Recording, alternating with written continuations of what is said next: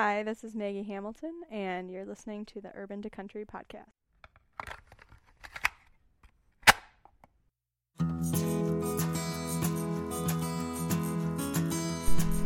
Welcome to the Urban to Country podcast, where we talk to outdoor enthusiasts about life, hunting, and how to make every day epic. Hey guys and gals, welcome back to the Urban to Country podcast. Today I'm talking with conservation advocate and inspiring photographer Maggie Hamilton.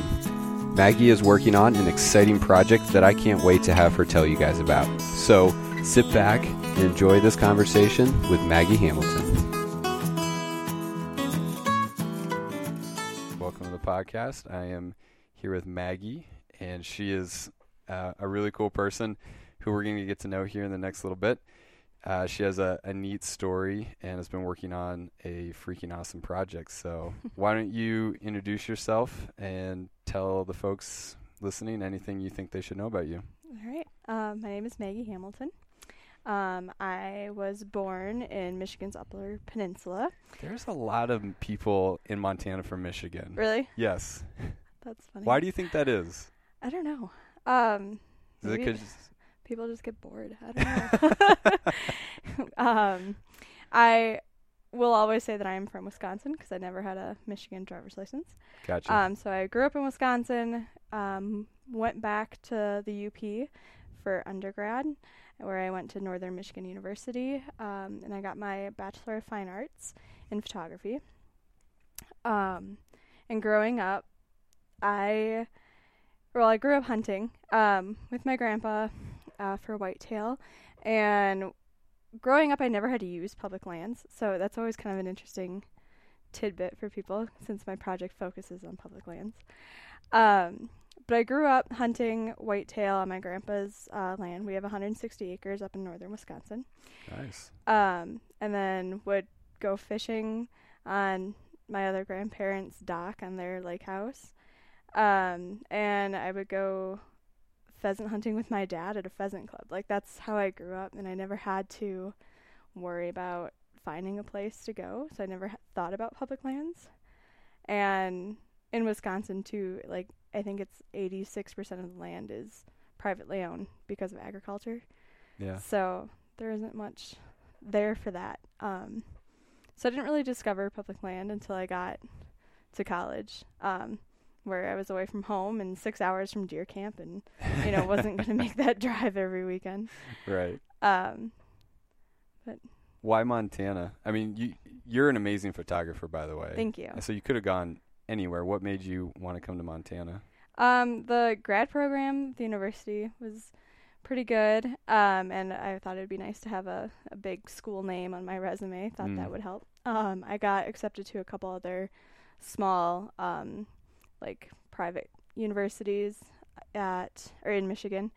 So I figured having a bigger name would help maybe. Nice. Yeah. Yeah. But, and Montana's just such a beautiful place too. It was just, I don't know, it worked out really well. Okay. So I want to circle back to something real quick. So you, Michigan, Wisconsin, Montana, have you whitetail hunted in all three of those places? I have not. Okay. I only in Wisconsin and out here. Okay. Yeah. Okay. So what's better whitetail hunting, Montana or Wisconsin? That's hard. I think the mass in the deer is way better in Wisconsin. Okay. Bigger bodies, bigger antlers. The whitetail out here are so small. Gotcha. And a lot of that is just because they're so crop fed in Wisconsin. That makes sense. But where we hunt, we're just in timber, so it's harder to see them, where out here you're pretty open. And so I think, yeah, it's a toss-up. I guess it depends on what you're looking for, a big deer or just, you know, a kill. So I guess you're comparing apples and oranges, but I love hunting in Montana, but whenever I think of whitetail hunting, it's like Michigan, Wisconsin, going down into Kansas. Oh yeah. And I don't know, I just have this very idyllic vision in my head of going and sitting in a tree stand and like shooting a big buck. But yep. So it's always interesting, people that got to do that growing up. That's cool. Yeah. And, doing that, it's cool that you got to do that growing up. A lot of girls don't get brought into hunting that young. Why do you think you were different? Why do you think you were able to get into it young? What was it about your family that made you different? So I am one of 13 grandchildren, 10 of which are girls. Nice. Okay. And I'm the only one that goes out. And I think a lot of it has to do with just how close I am with my grandpa. He's 94. We are exactly 70 years apart. And he's been like my best friend since I can remember. There's pictures of us together. Like, he'd put me in a backpack and we'd go hike. And he would drive, across the state of Wisconsin to go up to Michigan to see me, or, when we moved into Wisconsin. And so we've just always been really close, and I was always interested in whatever Grandpa was doing. My grandpa's really into woodworking, so we would go sit in the wood shop, and I would, glue things together and pretend to be building whatever he was building. So when I was old enough and my dad asked me, would you like to go through hunter's safety and go out for the first time? I was super pumped because I got to go sit with my grandpa. And I was like, yes, I want to just do whatever grandpa's doing. That's cool. Yeah, that's how I got into it. And I try really hard never to miss an opening weekend. This will probably be the first one that I miss. And it's kind of hard, thinking that this might be the last one I have. It's always been like that. This might be the last one I have with him. So I always want to, try to get there. So yeah, that's so cool. That's such a special relationship, and grandpas are awesome. I have a really good relationship with my grandpa too. So that's very cool. Yeah. Yeah. Actually, we're sitting in my office. These rifles that you can see, those are his. That's awesome. Yeah, it's pretty cool. Do you have any funny grandpa hunting stories? Oh man. Too many. Yeah. Let's see. We had a tornado go through my grandpa's property last summer. And so I went back to Wisconsin for Thanksgiving last year and made it out for deer season for a couple days while we were there. And so Grandpa put me in a spot, and we were in all the down timber, and we ended up moving around, and I don't think he realized it. So at the end of the night, he went walking through the timber over all this stuff at 93, yelling for me because he was nervous that I got lost or something. And we ended up just walking right behind him and being like, hey. And he was so confused, but it was funny. He had a good laugh about it. Nice. Yeah. I just think that's so awesome. Your grandpa's 94. Oh, yeah. He's out there still chasing deer. He's out bow hunting right now, guaranteed. What? Yeah. Yep. When my grandma passed away 5 years ago, he put money into a crossbow, and that's like all he focuses on now, because it's warmer, so he's not worried about being too cold. And he climbs up in a tree stand and hangs out, and wow. Yeah. And he likes to tell the story where he freaks my mom out with it. He's like, oh yeah, I was just getting ready to come down, and I was walking down or climbing down the tree stand. And I hooked my arm, and I hooked my leg, and I hung off the ladder because there was a big buck, and I aimed for him, and I missed. And just, my mom's like, oh, my God, hanging off the ladder. So, yeah, he's pretty great. I have two pictures of him, actually, for my project. That's cool. One of him in his full blaze orange suit that, people don't need to wear anymore, but with his gun. He's got a Savage rifle that he's had since he was 18. Whoa. And he goes out with that every single season. And then I've got one of him in some First Light camo with his crossbow. I'm looking at the picture right now. That is a great picture. Yeah. He was really a good model. Man, he looks like he's in incredible health. That's amazing. That's really cool. He's something. Good living in the outdoors. That I guess that's the secret. That's exactly it. Yeah. His secret is just don't ever stop moving. Yeah, that'll do it too. He's like, you sit down in a chair and you'll be there the rest of your life. So he's always on the go. Wow.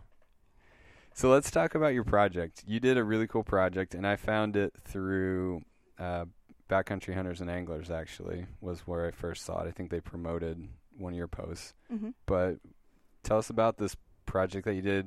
Maybe start with what inspired it. Okay. So last year I was trying to figure out what I was going to do for my thesis. And isn't that the worst? It's, yeah. And you're pitching all these things and nobody likes it, and discouragement. Real quick, what was your graduate degree in? So I got my Master of Arts in photography. Okay. Gotcha. So my background is heavily in commercial photography, studio photography, product photography, product placement photography, that kind of stuff. That's what we focused on heavily in undergrad. So I really wanted to incorporate that and not get into the super fine artsy photography where you're wondering if people are understanding. But so I wanted to incorporate that with my love of being outside and doing things outdoors. And so I had all these pictures, and I was hoping to find a company to work with who would just send me stuff, and I could send it right back to them and just let me take pictures of it and somehow work that into a thesis. Pitched that. Professors hated it. They said, go back, figure something else out.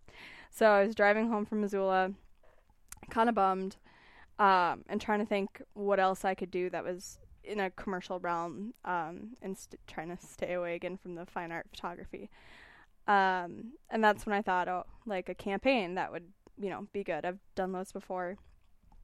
So, I got home, and, my fiance and one of our best friends, from college were at the house. And so I kind of pitched this idea to him, and I said, what if I got a bunch of people who use public lands and photographed them in the land that they used, and did it in this way that it turned out really glossy and commercially and magazine type editorial photography. And so then we started writing down groups, and we did it without even thinking. We wrote one side of the paper, all the different types of hunting you can do on public lands. And on the other side, we wrote down all the things that are you can do not hunting. So skiing, biking, camping, hiking. I just thought that was interesting that we automatically put these two groups out there. Yeah. And so then I was like, well, what if I just take these two groups and I throw them in a room together? Then people have to have a conversation about that. And so that's basically what I did is I went across the country and photographed people who do anything on public lands, on the land that they use. I have a scientific illustrator. I have a snorkeler from Florida. And then I've got, my hunters. So I tried to get as many different, or a big range of activities, a range of ages. I have a 5- and 6-year-old, and then I have my grandpa who's 94. Yeah.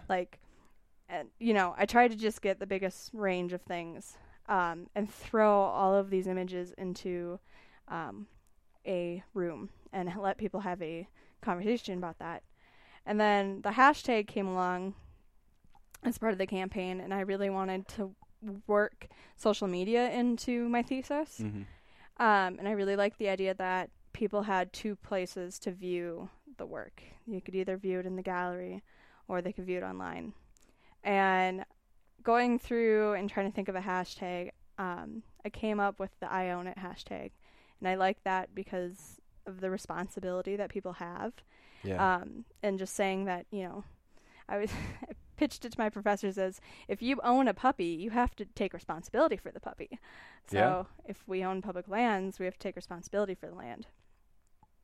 I just did a real quick search. That hashtag now has over 27,000 posts associated with it, which is pretty incredible. Yeah.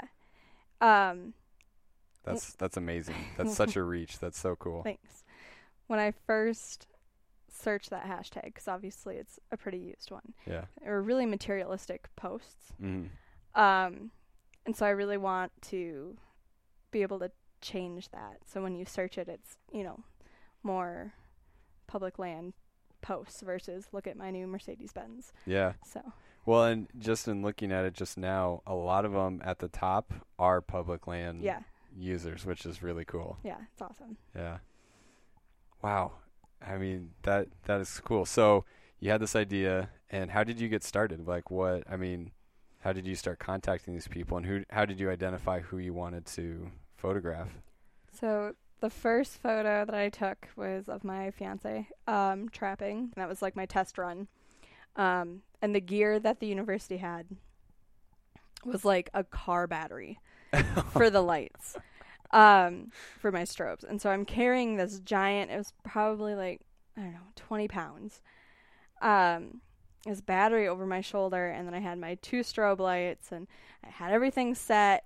And I was like, okay, this is so not conducive to like traveling with or, so the university pitched it to the professor, Matt Hammond, and he was able to get new equipment. Oh, nice. Yeah. That's awesome. So it worked out really well. Everything was really streamlined. Everything was like the battery was in the strobe. So it worked out great. And that enabled me to travel with the stuff. Yeah. With all the lights.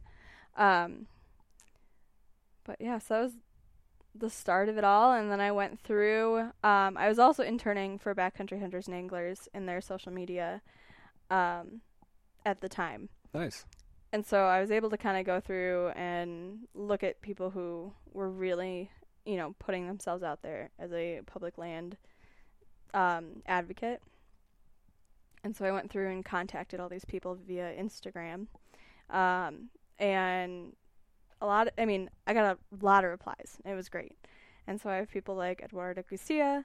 I love him so much. I know. He is amazing. So cool. He was the nicest person. Yeah. Yeah. That's good. He seems nice, like in his social media and in the video charged. He seems so cool. And like, he just has such a neat story, and he's a neat person. So it's good to hear that he's actually like that in real life. And I got Jana Waller, who... She's a badass. She's amazing. Yeah. She's so... Oh my gosh, she's helped me so much. And Jules McQueen, and, you know, I really wanted to get a lot of women. Mm-hmm. I wanted to show that women are complete badasses and we can, you know, keep up with the guys in doing anything. So it was really awesome that I got those 2 women in particular, because I think they really, you know, kind of stand for that. Yeah, no, absolutely.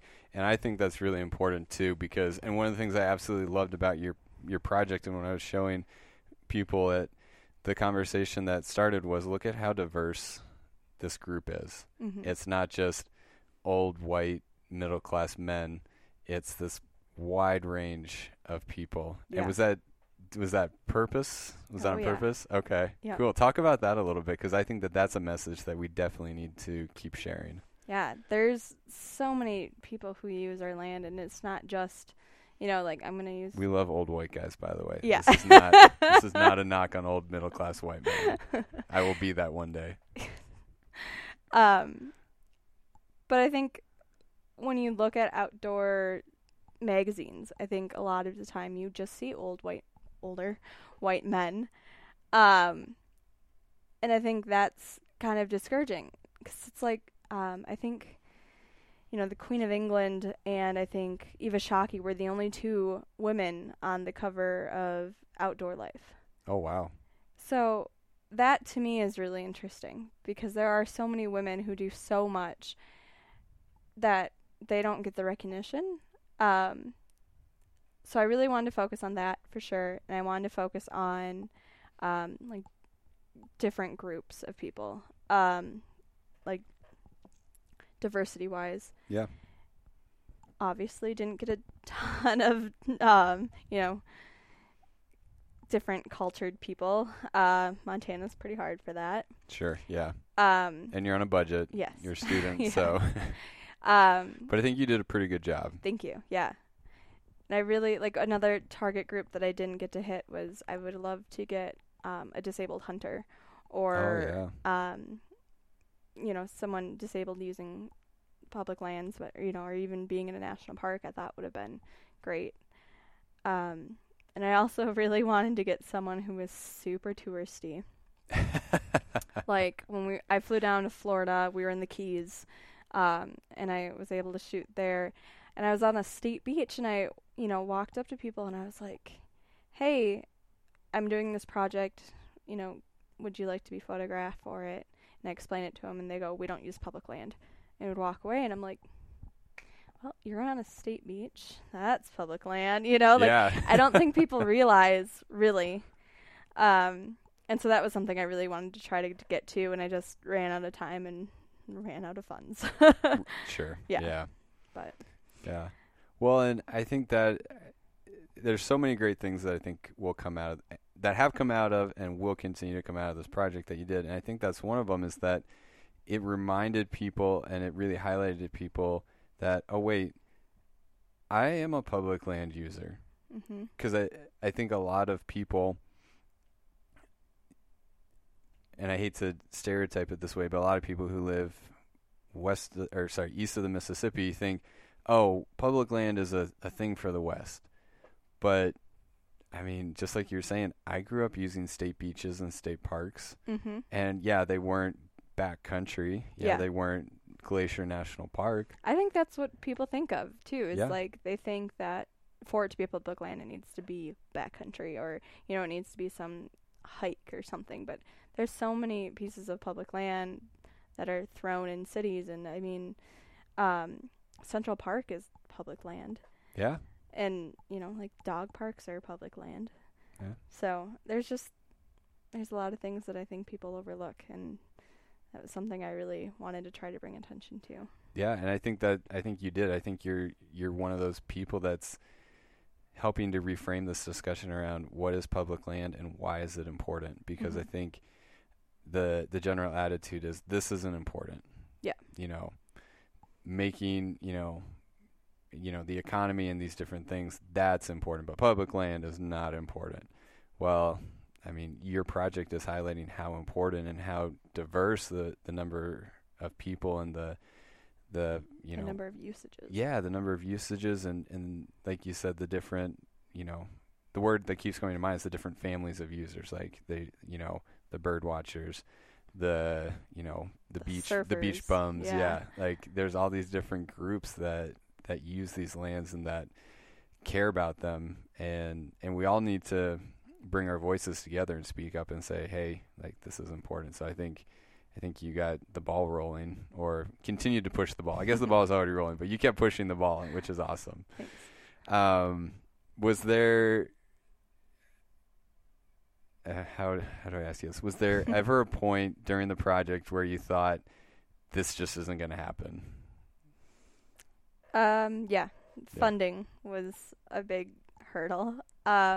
So the university doesn't help fund you at all. Okay. And so this project was off of some money that I had left over from a student loan, money my grandfather gave me, money that BHA gave me, and money from a GoFundMe page.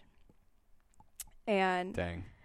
At first I was really nervous because I set up the GoFundMe page before I really, put anything else out there feeler wise and asking, and I had like $300. I was like, all right, well, each print, for those of you who haven't seen the project in person, each print is 30 by 50, and it's printed on aluminum.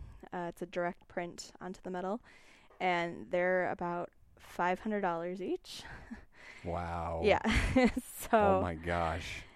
It was a pricey thing, for sure, but the quality of the prints just looks so amazing, and they're They look so cool. Yeah, and I just wanted them to be big because I wanted them to be almost life size, where, when you walk up to this person, they're making eye contact with you, and I really liked that, person to person feeling that you would get from it. So in my head, they had to be this size, and there was no, compromising on that. And so I think Grandpa stepped up and gave me money, which was amazing. And and then I was interning for BHA, and I had brought it up to land as like, is there a possibility that you guys could help me with this? And so I wrote a proposal, and thankfully, they were able to give me some money for that too, which was amazing. And I, you know, thank them so much for it. So, yeah. That's super cool. Yeah. Yeah. So, obviously everybody you interviewed was incredible, but was there one person that you really learned something from, that really taught you something that sticks out to you? Yes. I had a professor. I took a watershed ecology class while I was at the U, and her name is Vicki Watson, and she's probably in her 70s, and she's such a badass woman. She works on the Clark Fork River and maintaining that and keeping and she's headed all of these other, you know, watershed projects. And so I was able to ask her, you know, like, you know, would you be interested in posing for me and blah, blah, blah. And she's so cute. She didn't know what a hashtag was. So I explained that to her. And then she goes, oh, well, can I create my own hashtag? And I was like, sure. And so she writes down on a piece of paper, hashtag Doc Watson. I was like, yes, this is fantastic. But no, I learned so much from her and from that class, and, you know, how rivers have been like restored and just completely, you know, ruined and then started over and then, you know, completely fixed. And it's just kind of, it's amazing that, you know, as people we're able to do that.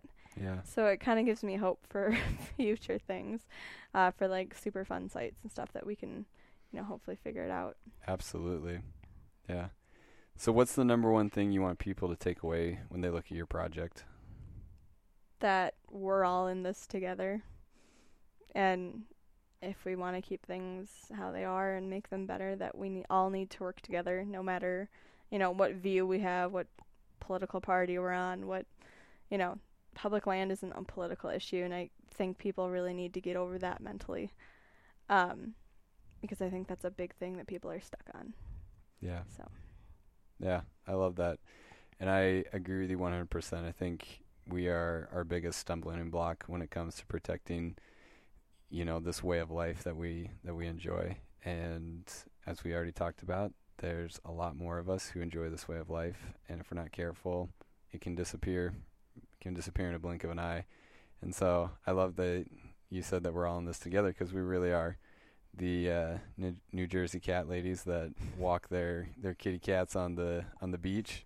Absolutely. They're public land users just as much as the guys that are hunting in the backcountry. So I love it. We are all in this together. Mm-hmm. What's next for the I Own It project? What are you hoping to do? There's a couple things in the works that I cannot talk about yet. Ooh, that's exciting. Yeah. Okay. But other than that, I mean, I'd really like to just continue to photograph people and keep throwing stuff up on social media and see it grow.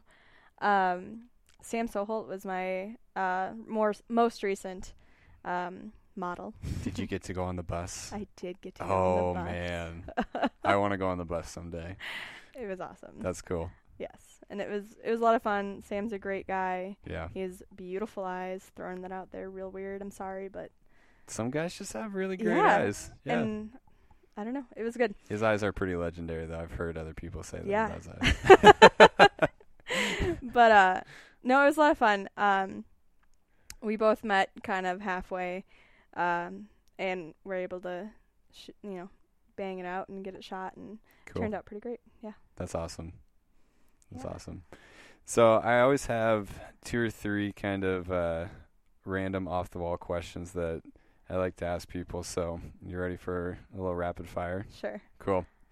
So the first one is, what would you say your life's purpose is? Oh gosh. Hopefully to make a difference somewhere in someone's life.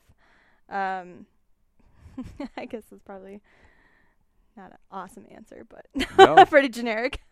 No, I love that you said that, because I think if we all lived our lives with the intent to make a difference in someone else's life, the world would be such a better place. Whether that is your neighbor, like if you just woke up one day and said, today I'm going to make a difference in my neighbor's life. Like, think about how much better you would make that person's existence, and in turn inspire them to make somebody else's. So I think that's an incredible answer. All right, so you're an amazing photographer, and I am a horrible photographer.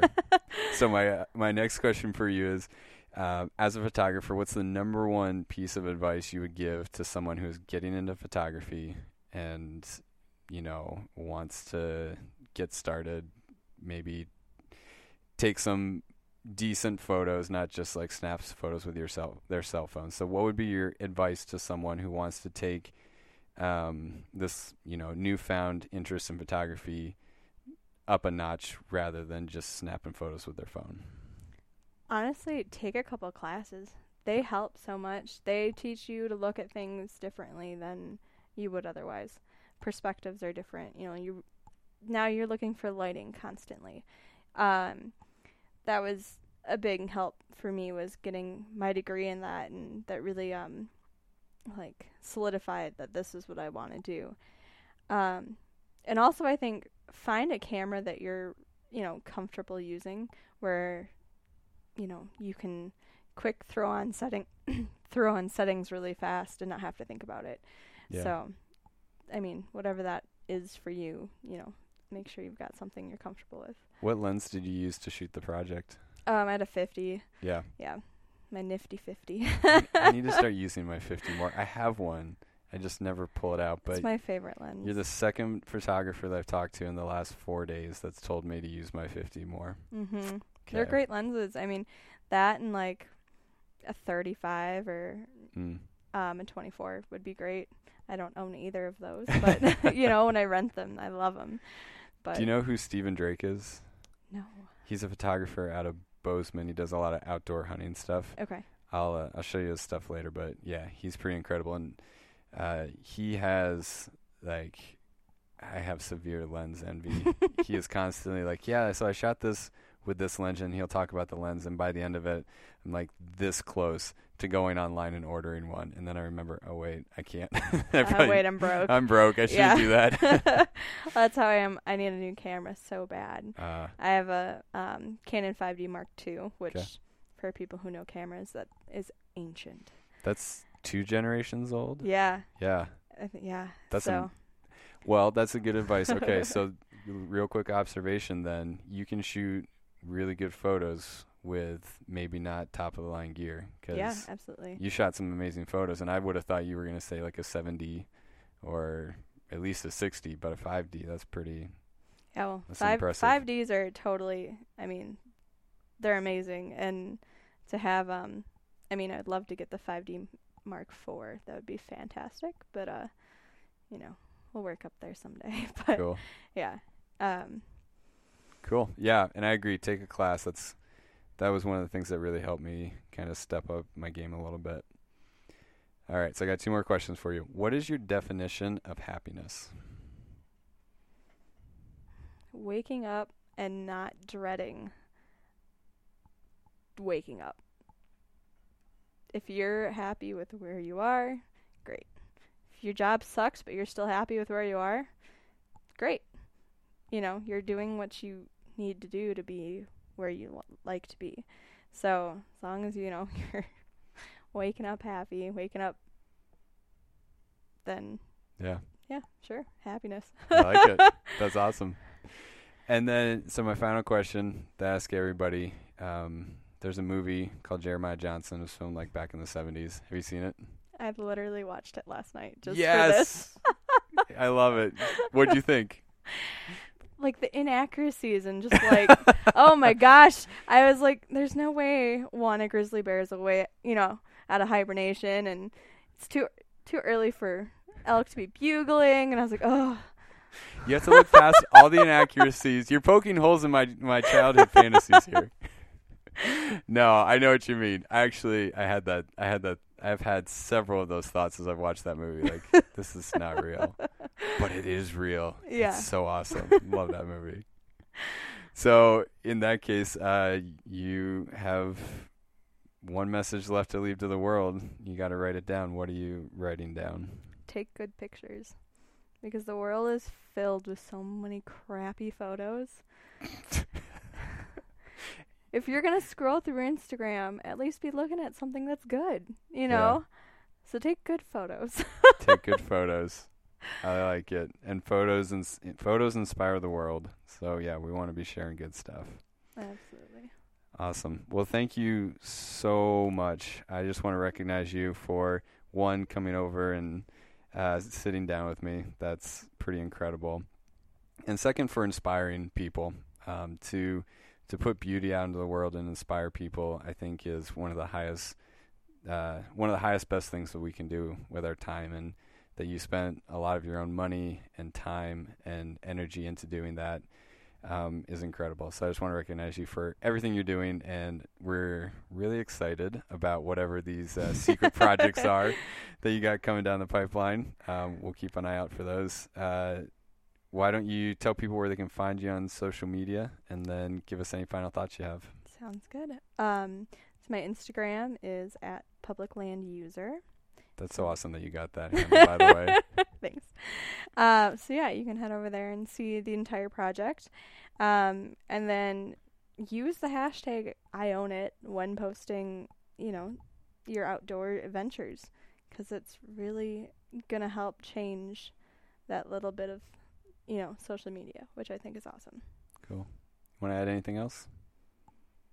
Cool. So we'll link to all of your stuff in the show notes. Thank you so much for coming on. Yeah, absolutely. And thanks for having me. We'll stay in touch with you and see what else you come out with. Sounds great. Thanks. Thanks. Bye. Well, that's a wrap. Thanks so much for tuning in. If you enjoyed this episode, go leave me a review wherever you listen to your podcasts. Follow Urban to Country on Instagram, Facebook, and Twitter, and sign up for the Urban to Country newsletter on our website. In closing, I wanted to quote Henry David Thoreau. Thoreau said, "All good things are wild and free." Please remember to do your part to make sure our wild places and our wild creatures are here for generations to come. And until next time, go out there and make life epic.